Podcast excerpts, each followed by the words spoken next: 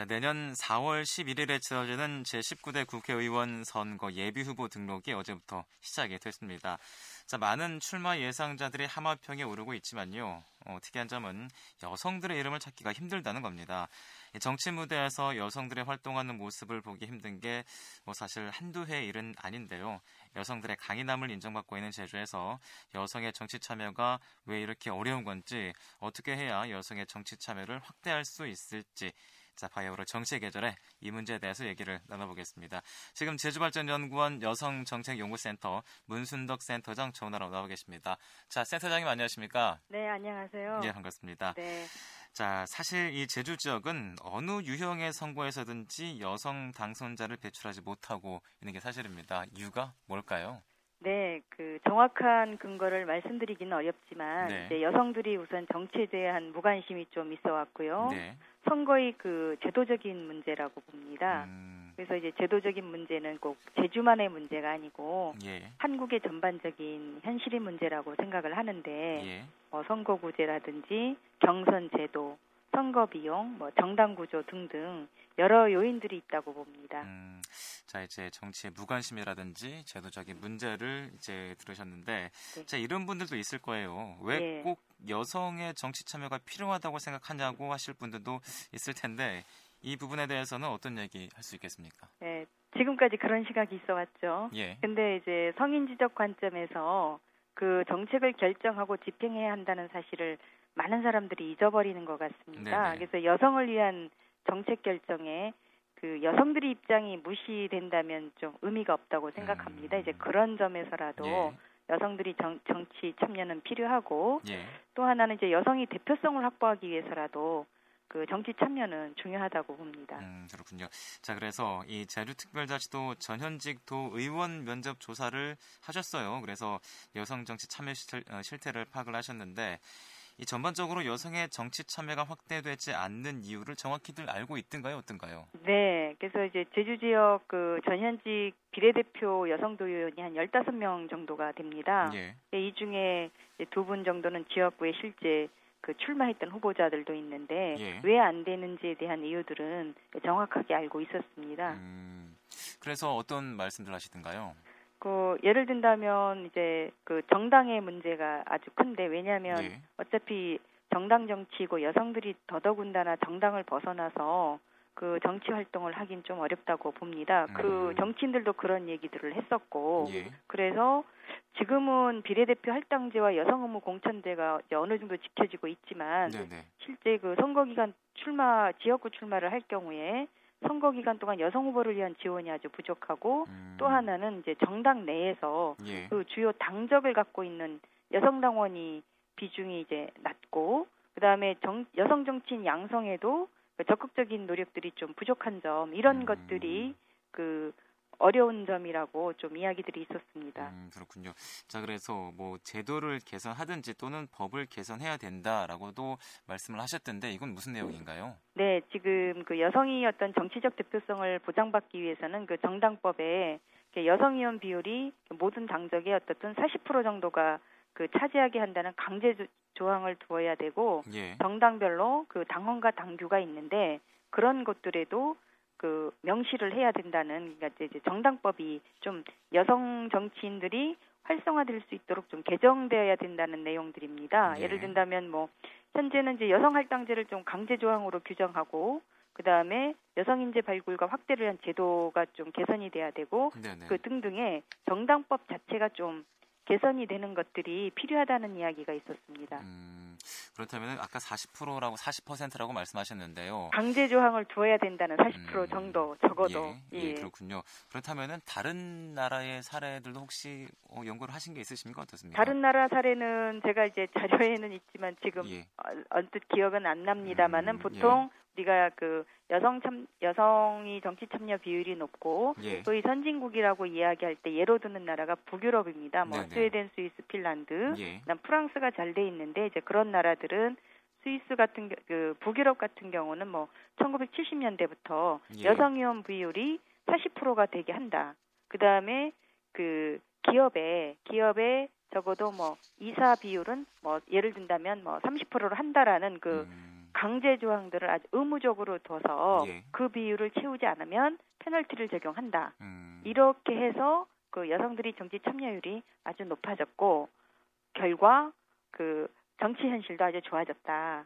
그래서 음. 이제 여성 정치 모델로 많이 보는 국가들입니다. 이제 정치 현실이 좋아졌다라는 말은 또 어떤 말로 또 할 수 표현할 네. 수 있겠습니까? 그 우리가 이제 한국 사회에서 보면 뭐 TV 뉴스든 뭐든 하면 정치에 대한 좀 부정적 시각들을 갖게 되지 않습니까? 예. 그래서 여성들이 정치 참여를 하면 여성이라고 하면 왜 부정부패에서는 좀 멀 것 같은 이미지를 음, 갖고 있지 않습니까? 네네. 깨끗하고 나름대로 아주 객관적으로 그 집행을 할 것 같은 이미지 음. 예, 이런 것들이 그리고 청렴도가 좀 높게 나오지 않을까 음. 여성들에게 어, 어떤 일을 맡기면 뭐 정치 분야이든 경영 경제 분야이든 그런 점들에서 그 이미지가 높아진다고 생각을 합니다. 음, 만약에 이제 여성 정치인들이 정치를 하게 된다면은 어떤 강점이 어, 사람들에게 더 부각이 될 수 있을까요?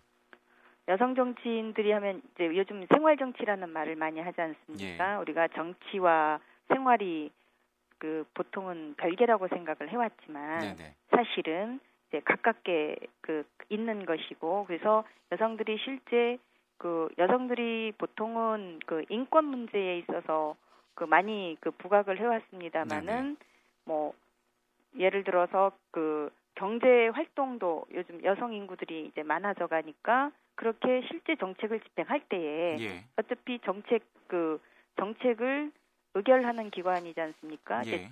정치 우리가 제주도는 도의회만 생각을 하지만 네네. 예, 국회로 생각을 한다면 음. 그래서 실제 법안을 마련할 때그 예. 그 여성들의 입장도 생각을 하고 예, 남성들의 입장도 생각을 하는 성인지적 관점에서 정책을 집행할 수가 있고 거기에 어떤 의사결정 과정에 여성들이 많이 그 비율이 들어간다면 나름대로 좀 평화로운 정치가 음. 제가 지금 말은 아주 구체적으로 제시는 못합니다만은 네. 평화로운 정치가 되지 않을까 음. 네, 그런 그 이미지들을 좀 갖고 있다고 봅니다. 음.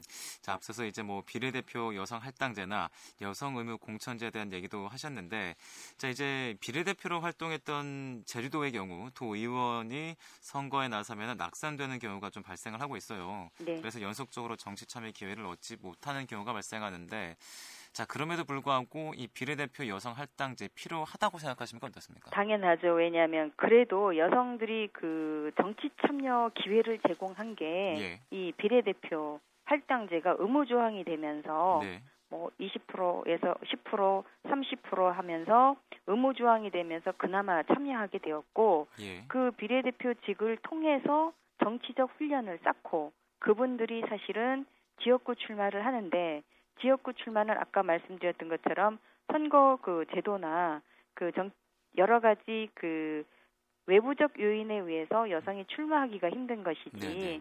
비례대표 할당 그 활동을 해서 낙선하고는 별로 좀 관계가 없다고 생각을 합니다. 음, 그래서 네. 비례대표 여성 할당제는 오히려 그 강화해야 된다는 이야기들이 있습니다. 비율을 예. 50% 정도 높이고 그리고 또 하나는 비례대표직 자체가 원래 직능별 그 비례대표의 원 취지여서 가능하면 네네. 분야별 전문성을 띈 분들이 실제 비례대표직으로 들어가서 그 자신들이 그 전문 영역을 정치에 적용하고 그 입법 활동을 할 수 있도록 예. 이런 의견들이 좀 있었습니다. 음, 역시나 이제 사람들의 의식이나 제도가 변해야 된다라고 네. 말씀하시는 거군요. 네. 자 그렇다면 이 시간 이 여성의 정치 참여를 위한 활성화 방안도 좀 짚어주시죠. 네, 그 이제 활성화 방안에서는 제일 많은 게 그 뭐 아까 말씀 여러 가지 이제 말은 중복이 됩니다만은 네. 그 사회 전반적인 의식 개혁, 그다음에 뭐 정당 제도의 개혁 이런 것들이 있지만 특히 여성 지, 그 정치 지도자 양성이 제일 많은 그 의견들을 제시해 주었습니다. 음. 이 지도자 양성은 제주만이 문제가 아니고 예. 한국의 문제이기라고도 생각을 합니다만은 예. 그래서 그 정당이나 시민단체별로 이제 간헐적으로 여성정치 아카데미를 운영하고 있지만 예. 간헐적으로 할 게 아니고 아주 단계적이고 그러니까 중장기 계획을 세워서 그 다음에 정당을 초월하는 게 정, 초 어, 초당적 관점에서 이 그 아카데미 기구를 좀 운영해 주는 것들이 바람직하다. 음. 이게 그 양성 방, 그 활용 방안으로 맞는 이야기들이 있었습니다. 음, 그렇군요. 자, 이제 내년 국회의원 선거를 앞두고요. 예비 후보 등록도 시작이 되고 이제 이른바 정책 계절이 시작이 됐습니다. 내년 국회의원 선거에서 여성의 활동을 볼 수 있기에는 아직 시기상조라고 생각하십니까? 어떻게 생각하십니까? 그 아니겠죠. 아직은 이제 수면 위에 사람들 이름이 떠오르진 않았지만 네. 모르죠. 어느 시점에 여성 후보 이름이 어떤 계기가 되어서 떠오를지 네네. 희망입니다. 음, 네, 알겠습니다. 자, 오늘 말씀 여기까지 듣겠습니다. 감사합니다. 고맙습니다. 네, 자 지금까지 제주발전연구원 여성정책연구센터 문순덕 센터장과 얘기를 나눠봤습니다.